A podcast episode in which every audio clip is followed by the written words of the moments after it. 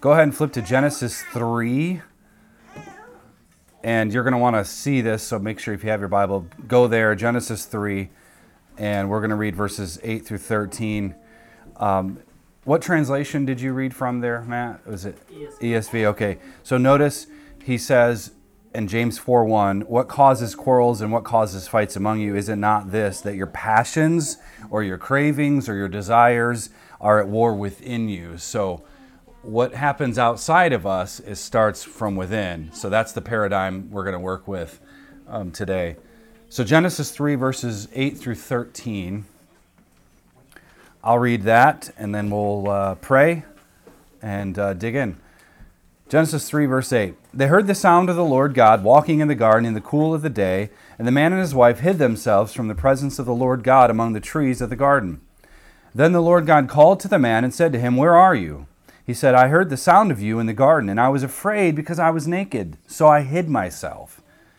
And he said, God says, He asks, Who told you that you were naked? Have you eaten from the tree of which I commanded you not to eat?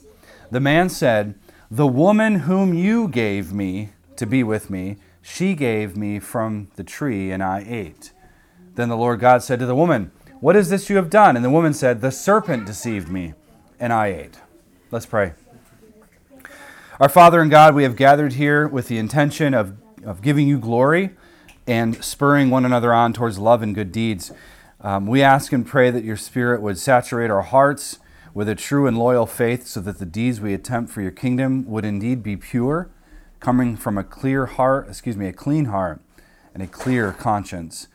Um, we ask and pray that the ethics of your law word would be on the forefront of our minds. So help us to see, hear, and apply. In Christ's name, amen. All right. So, as we saw two weeks ago, uh, guilt and responsibility belong together because guilt is incurred when responsibility is forsaken. Guilt is incurred when responsibility is forsaken. Uh, when Adam and Eve chose to forego their responsibility to work and keep the garden in obedience to God, they essentially, we know, incurred guilt for having transgressed the law of God. They're, they had a responsibility, they, they had forsaken it, Thus, they became guilty. So, the autonomous impulse, this autonomous impulse, though, is at the center of all pagan thinking and philosophizing. So, know that. That's at the center of it all. With God and his covenant thrown aside, man's ascendancy will inexorably follow. It will just come. When you throw God to the side, your ascendancy, your, your um, self enthronement always follows when you reject God. In fact, we could say that history's great antithesis is this interminable jostling of thrones and dominions. It's just never ending. This is the antithesis of history. Um, God's on the throne or man's on the throne. And man can only attempt, right? And the question then becomes, you know, who's in charge? Who do I report to? This is the covenant model. Is man in charge and thus he's the sovereign, or is God the sovereign in this relationship? The futility, and that's what it is, the futility of man's attempts to dethrone God is shown in the revival of, of paganism in our day, especially paganism's attempt at trying to assuage God, man's guilty conscience, trying to soothe that conscience. That is the paganism we see all around us. And so it's kind of this weird um, pagan Eastern thought, these um, kind of collision of worldviews right now in our pluralistic culture. One of the foremost ways that sinful man tries to relieve his guilt is by blaming his environment. And that's what we mean by environmentalism blaming his environment. Take the incident at the forbidden tree uh, in, in Eden. When God asked about Adam's nakedness and if he had eaten from the forbidden tree, Adam replied, the woman whom you gave me, right? She gave it to me and then I ate. So the guile in Adam's heart is now on display for all to see. In his guilt, he had a decision to make. In his guilt, Adam attempted to appease his conscience by blaming God's apparently deficient gift, the woman that you gave me. Eve, who was given to Adam as a preeminent gift, was now to blame. She was on the receiving end of Adam's bad decision. Not to be outdone, though, Eve, when asked the same very question, uh, she decided to blame the serpent. The serpent deceived me. See, both parties claimed that their environment was the cause of their transgression, and thus both parties basically ignored their individual moral culpability for their sin. Um, th- when we consider peacemaking, and I, I, especially think of it in terms of like parenting, um, a lot of times, and I'm sure your house is the same way, but a lot of times you can get into this blame shifting. And what what Mary and I have tried to do, and it, you know, it never works out perfectly because sin is kind of this you know sticky, gooey, icky thing. But it's let's stop for a moment, and both of you, both parties need to acknowledge where they were guilty, because you know one hit the other, one said the thing, and then it, you know the toy, and then there's this chaos. But moral culpability is is important to acknowledge. Otherwise, we just blame others, we blame our environment, right? Why did you hate your sister? Because the toy you gave me, Dad, mm-hmm. right? Like this is Garden of Eden all over again. But moral culpability is is always going to be present. And so it's very important in any sort of exercise of peacemaking in any relationships or especially parenting is to acknowledge both parties have potentially given their guilt to each other in ways that are unhelpful. Now, paganism itself, pa- paganism itself believes in what we can call a closed universe. That man exists inside this impersonal, indifferent universe that's the predominant feature of pagan thought. If there is no personality governing man, then there must be no personal universe either, right? So, an impersonal universe, you know, it's just like, suck it up, you live in this world, it just is, deal with it. It's kind of an impersonal thing. If an impersonal universe means that there's no meaning, and therefore there's no accountability. There's no meaning and no accountability. Without meaning, Man is obviously free to blame his environment, right? After all, evolution made me like this. You know, why are why are humans the way they are? Well, evolution. We just can't explain it. Without accountability, then man is free to determine his own purpose because after all, naturalistic evolution is purposeless. So you got to figure it out for yourself. Be your own person, right? Live your truth as it says all over Washington D.C. So this closed universe thinking means that the earth is all we have and death just is. Chance governs us all, fate is her handmaiden. So, pagan belief in such nonsense obviously requires a whole lot of environmental philosophy. So, if, if you and I are simply bags of meat and protoplasm and neurons that are firing about, you know, pri- products of time versus chance kind of working somehow together magically to, to, um, to make us, you know, who we are, then whatever happens is what we can call this relativized chain of being. Everything's self determined instead of God determined, right? If, if God isn't there and all we have is the universe, then you get to make it whatever you want. So, in this sense, predestination and, and imputation of meaning and purpose and all this stuff, it's just nothing but self contrived processes. You do you, that sort of mantra, right? It's not that we're simply spontaneous creatures. We're spontaneous creatures who have the obligation, whoever who says, right, to create our own world. Right? Live your tr- truth. Create your own world. Well, who says? Why? This existential drive basically forces man then to adopt his own sovereignty to then explain his own existence away apart from God. That's paganism. But the Bible obviously speaks of no such thing. The Bible, the God of the Bible, asserts his, his authority, asserts his superiority, and he does it in and through his actions in history. Um, you may not have a direct relative that was involved in the Exodus event, but they're your ancestors because by faith we have been brought in. And that act of God is an act of God that your God, that you worship, has done in history and he continues to do in history. See, he is the creator of the world. Every atom and molecule moves about governed by the sovereignty of this Jehovah. This is not a universe governed by chance, it's a universe governed by personal God. His sovereignty, what we can say over time and through time, results in what theologians often call first and second causes. First and second causes. So God is the great first cause, and He is a being, and we are secondary causes. Um, we had this discussion. Remember Eli in the car, like, who who did God invent macaroni and cheese? That was the discussion, and I got to explain. Well, sort of. God created man, and man had the freedom to explore that. And somebody put macaroni and cheese together and said, "This is glorious," right? So that's you know, there's kind of this first cause, second cause. So, in other words, when we think about God's sovereignty and our responsibility, here's the best way you can think of it. And this is Calvinism 101. But God has given us the freedom to choose that which He has predestined. You get to choose what God has predestined. That's the, that's the glory. And you're free to do so. Um, only when, of course, you are regenerated can you really, truly choose that which is good and beautiful.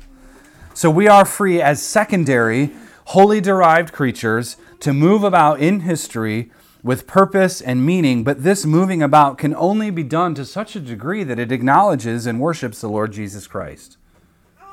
Otherwise, Matt, you're talking to council members who are not free. They're slaves to their sin. So, even so, this also means that the tripersonal Godhead, he has a law that we know is attached to his person. In order to be sovereign, he must have a law word, and we find that in the Bible. But this fact alone completely eradicates any possible success mission of man's usurpation of God. He can try to usurp God. He will often try to do so, but he can never really ultimately do it. Man will try to rid himself of God. Man will, to, to uh, borrow Rushdoony's title, revolt against the maturity that God requires of him. However, this will be entirely unsuccessful because man is a finite creature. It's laughable in our culture for people who reject God, who reject any standard of fixed objectivity, try to come up with objectivity on their own. It's laughable. See, man's creatureliness means that man is accountable and responsible to God, and not only to God, but his law as well. He can't blame his environment for his plight. As James 4:1 questions, you know, what is it what is it that causes quarrels and what causes fights among you? Is it not this that your passions, that's the ESV, are at war within you? In other words, it's not what goes into a man that pollutes him, it's what comes out, right? It's what comes out of the heart, the center of man, that taints him and blemishes him. We're not primarily products of our environment. We are created to create. We have been produced to produce. We have been caused in order to cause. We are personal beings who come from the personal being. Now, let's get very practical on how environmentalism work, tends to work itself out, okay? So, you may have grown up in a terrible home. You may have grown up with abusive parents, promiscuous parents, or addicted parents verbal abuse, emotional abuse, physical abuse may have marked your childhood to some degree or another. Fathers who run out on their wives, wives who run out on their fathers, uh, the husbands, um, they these are really the environments that many people have been raised in. And it's it's amazing when you think about the LGBTQ niner movement, how many of those stories are products of abuse abuse, this traumatic event happened, and that sort of spiraled into other promiscuous activity. Um, perhaps your parents never taught you how to handle conflict. Perhaps your parents never taught you how to manage money. Um, perhaps your public school didn't teach you how to manage money. Uh, I remember having trouble with money when I was first out of college because I did not understand credit card interest rates. And I worked at Best Buy, and I had a sweet discount. PlayStation 2, anyone? New TV? See, per- perhaps you were bullied. Perhaps you were bullied, whether in public school or cases in church, even. Um, it's quite possible that some form of sexual abuse came about in your childhood. But nevertheless, these grievous sins should not be seen as things that determine who you are. Okay? This is, a, this is huge when we talk about environmentalism. Um, things that have happened in your life, whether from childhood, childhood's a big aspect of it for shaping, obviously, adults, but any of those situations, um, relationships, um, bad experiences, traumatic events, all these things, none of them determine who you are. They don't determine your identity. Okay, so we're gonna let's.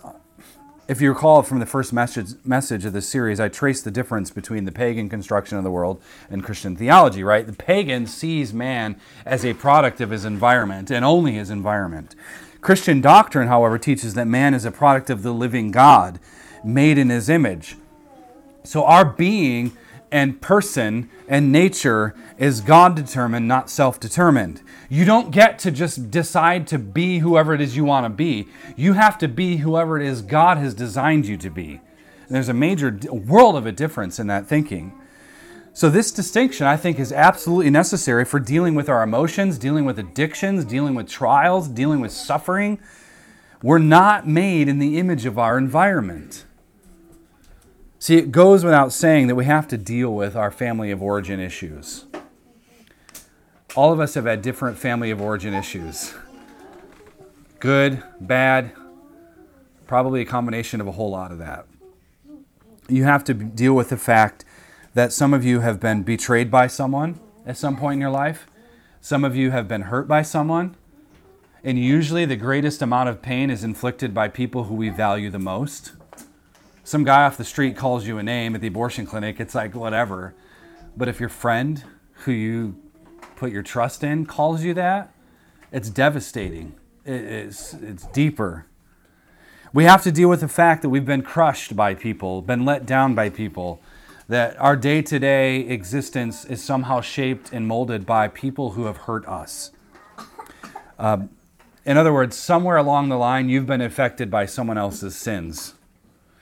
Families can be tremendous blessings, and they can also be horrific curses. You know the phrase blood thicker than water? Families, um, really, all of that depends on the holiness of its members and constituents. So, that said, we must not discredit or downplay these environmental things. Some Christians will say, none of that matters, just love Jesus, as if that helps you deal with the trauma in your life.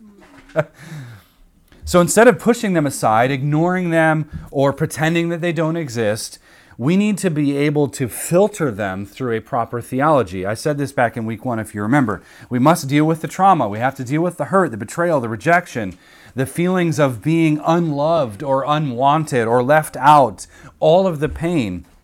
And like it or not, those things shape us and mold us. But they are influencers, they are not determiners. They impact us, but they don't define us. We are made in the image of God. We are made in such a way that we are to we're planted here to grow and mature and reflect God's thinking. We're to reflect God's feelings. We're to reflect God's purposes. So don't reject your environment. Don't reject the world, throw it away. See it as broken and in need of restoration because the same thing can be said about you. Your relationship tensions, whether that's spousal or friends or family or whatever they are, don't look at them as these insurmountable problems that you'll never be able to surpass. Look at it as a broken situation that needs to be aligned by the gospel of Jesus Christ. Let's get even more practical for a moment. Instead of blame shifting everything to our environment, we're going to instead, right? This is our this is this is our process. We're going to embrace that environment knowing that all along that God was and is in control. Uh, proverb says the law is cast into the lap, but its every decision is from the Lord. We're talking about meticulous sovereignty.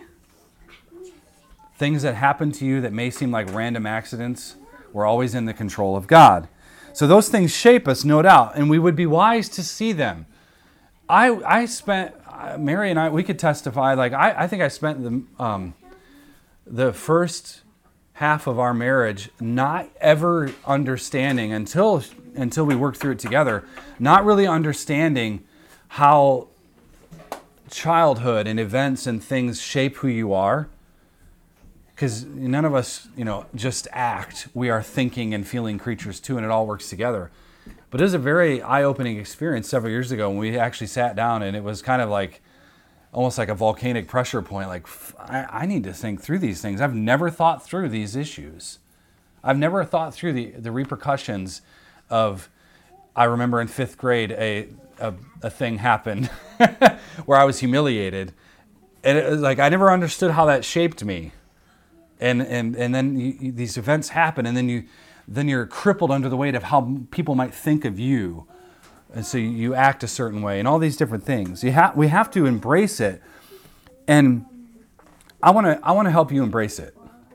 So I'm going to give you a very non-comprehensive list. okay, um, environmental factors that have shaped your emotional maturity.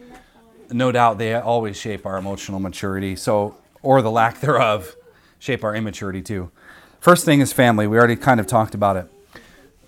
Your, fa- your parents did a lot for you, so you owe them everything, and thus you make an idol out of what should be considered a good gift from God. Or maybe you're in a situation where the family quote unquote name was such an unrelenting source of focus that you constantly sought to please your parents no matter the cost, regardless of what you thought to be true and right, you just succumb to that. The pressure is on. I grew up uh, an athlete, played basketball, baseball, and I, for a long time, felt like I had to impress my father.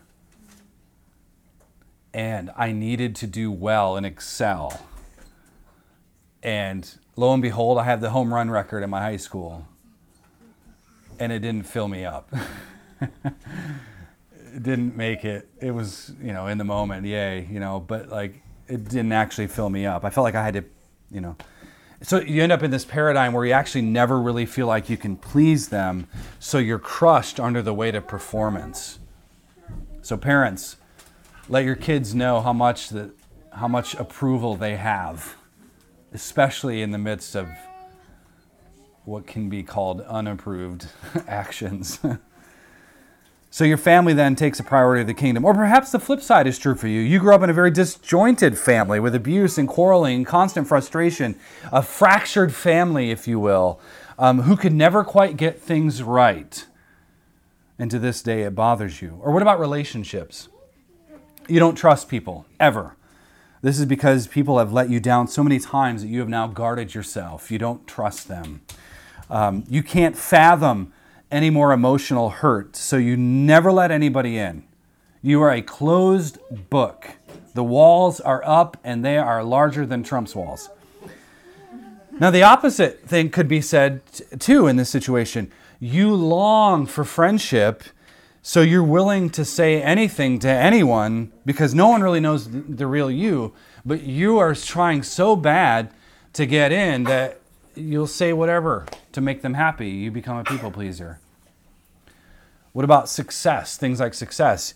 The rat race of having the biggest, best, and most expensive stuff drives you. You call it debt post mill, but it's really debt greed. You want to make a lot of money because you have something to prove to your parents or your friends um, or your false God. See, instead of kingdom faithfulness, you're after your own kingdom. This too could have an opposite dysfunction. You're lazy and slothful, never able to get things done because you've never learned your individual purpose in the kingdom of God. Or sexuality. Perhaps your parents never taught you a thing and you've grown up thinking that it's this terrible thing never to be talked about. And this, of course, that confusion can lend itself to exploration in unhealthy ways. It wreaks havoc on your self esteem, it wreaks havoc on you because of various sinful things that you have pursued. Um, due to your past, frustration sets in, and as a result, you, you, you have an unhealthy view of women or men, as it were. You have these false expectations that has led you to false views about men and women and roles and relationships, and it consumes you. Let's do another one conflict. You grew up in a very passive home, which meant that conflict was to be avoided at all cost. Biggest broom, biggest rug. You people please in order to get people to like you, and you escape thus their wrath. Or maybe you grew up in a very loud home, a very confrontational um, home where everyone just shouted all the time and conflict resolution looked more like a knockdown, drag out fight than anything amicable or peaceful. Either way, because of that, you have no idea how to become a peacemaker or how to own your sin and how to help overlook the sins of others. And of course, Matthew 18 means nothing to you. Or anger. What about anger? The emotionally precarious person flips out at the sign of any perceived instability. In other words, you, lose control, and the minute that you sense a lack of control, you lose your mind and the volcano erupts. You don't know how to speak softly because no one has ever spoken softly to you. Sometimes you give yourself over to sarcasm and tittle tattle because you're afraid of your anger because of what you've done with it. Look, there are dozens and dozens of things that we could look at, and this list obviously merely scratches the surface. But the point, however, I think is quite clear. Family of origin issues affect us in ways that sometimes we are often unable, we're unable to perceive, unable to see. Um, the way our parents acted and reacted gives us sometimes an unconscious look how we think things should be or shouldn't be. Uh, I'll give you an example. Um, your parents, for, for example, were, were always passive and they never, ever, ever talked about problems. Conflict was a sign of weakness and we want to be strong, so we just ignore it altogether. And because of that environment, that is a legitimate environment. Because of that environment, now you think that that's how it's always supposed to be. You think that's the standard. So I think you get the picture. The reason we need to have a healthy view of our environment, whether it's family of origin, your current life stage, or maybe issues in high school or issues in college or so forth, um, all of your relationships, etc.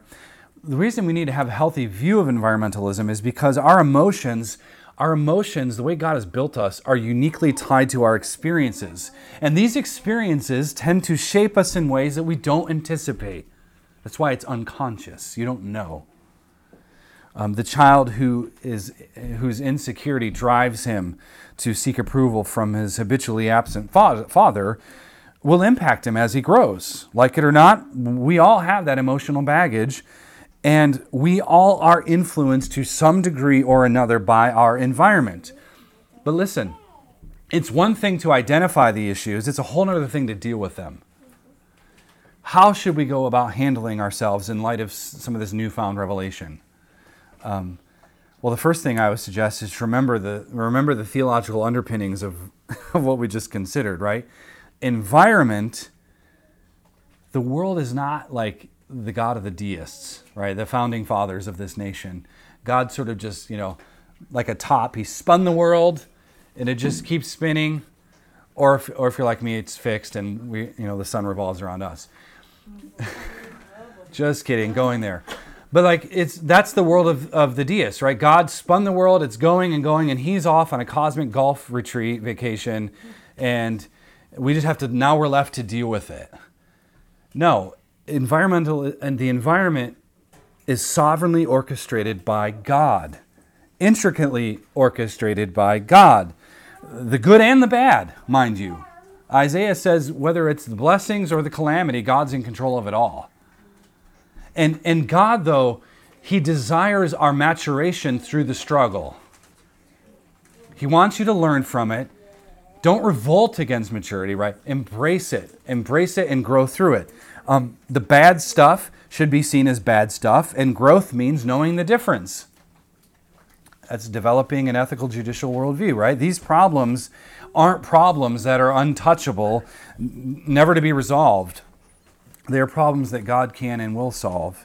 See, when David sinned, you recall, he didn't blame others. He didn't blame Uriah, the Hittite. He didn't blame Bathsheba. He didn't blame his environment. Oh, if only baths weren't on the roof and we had better indoor plumbing, right? he, his repentance was a deep and abiding repentance, and the reason was because he saw it foremost as ultimately a sin against God. Psalm 51 4. And the same can be said about the sins of others and how they affect us. Right? Those sins are sins against God first, not us. If someone sins against you and you are bent sideways about it, maybe and then you like handle it terribly and sin against them probably the reason you did that in the first place is because you forgot that that sin of theirs was first against god. And because we're selfish we just think we're the god and they sinned against us. And then we work from the wrong unhealthy presupposition See, those sins are sins against God first, then others. If you have bitterness in your heart towards your family or towards your spouse, the only way out is repentance and forgiveness, and that's going to require a whole lot of work. Relationships can be tangled webs of confusion and a mess. That's like, for so long, I almost like premarital counseling. It's almost like I, maybe we just have a five minute conversation, and then in five years, we'll like spend five weeks. because there's so much that can be said on the front end, front end that you can never actually know until you're in it and you have to deal with it. Another thing I want to suggest in dealing with this stuff is taking the time to sit down with a good friend who is willing to listen and help sift through the emotional struggles that you're, you're experiencing. It's a sad day when we have farmed out so much of Christian counseling to the perceived experts. When Galatians 6:1 says those who are spiritual should be the restoring those who are not. Sit down with a good friend over coffee and just talk. And not about tittle tattle and the weather. I mean, you could start there. But talk. And and I want to I want to say this cuz it was said to me. I don't think you really know someone until you ask them the question Hey, what is your experience of me? You want to get in deep? What is your experience of me? Am I impatient? Am I demeaning? Am I a complainer? Am I. You want to have a conversation that will bear all and live in the light of the gospel? That's it. This type of humility and transparency is incredibly difficult because it requires us to open ourselves for examination, and no one really likes to be that vulnerable. It's very difficult. See, the way out of this emotional trap of your environment is by dealing with God first, confessing any unrepentant sin, and second, sifting through the struggle with a friend who's willing to potentially wound you. Remember what Proverbs 27 6 says there is faithfulness in the wounds of a friend. Faithful are the wounds of a friend. Um, working through your environment instead of blaming the environment is the key to a healthy heart. And, and all that we feel, all the consternation, all the joy, all the hurt, all the happiness, we have to give ourselves over to biblical thinking and biblical feeling. Listen, no environment is so bad that God cannot help you to overcome. No upbringing is so bad that you can't labor in Christ to choose to go a different route for you and your family. No hurt is so deep that your Savior can't empathize with you. No emotional scarring is so bad that the balm of our union with Christ cannot heal it. And listen, this is the last thing I'll say. You are not a product of your environment. You are a human being made in the image of God, and Christ has come to see to it that that image is fully restored in your thinking in your feeling, in your doing. Let's pray. Heavenly Father, we, we, um, we know that there's some deep stuff there. This, this world that you have created is good and beautiful, and, and, but we have destroyed it, we have polluted it, and because of sin, it has affected us in ways that we don't even yet know. And Father, I, I, I guess my prayer is just that you would give us conviction by your Spirit conviction to face conflict, conviction to face these deep things that shape us through life experiences in our childhood and so on. Give us the conviction to, to deal with it, to repent if we need to repent, to, to serve our neighbor, our friends if we need to do that. Whatever the case is, God, would you give us wisdom? Because we certainly need it. So we ask and pray all of this in Christ's name. Amen.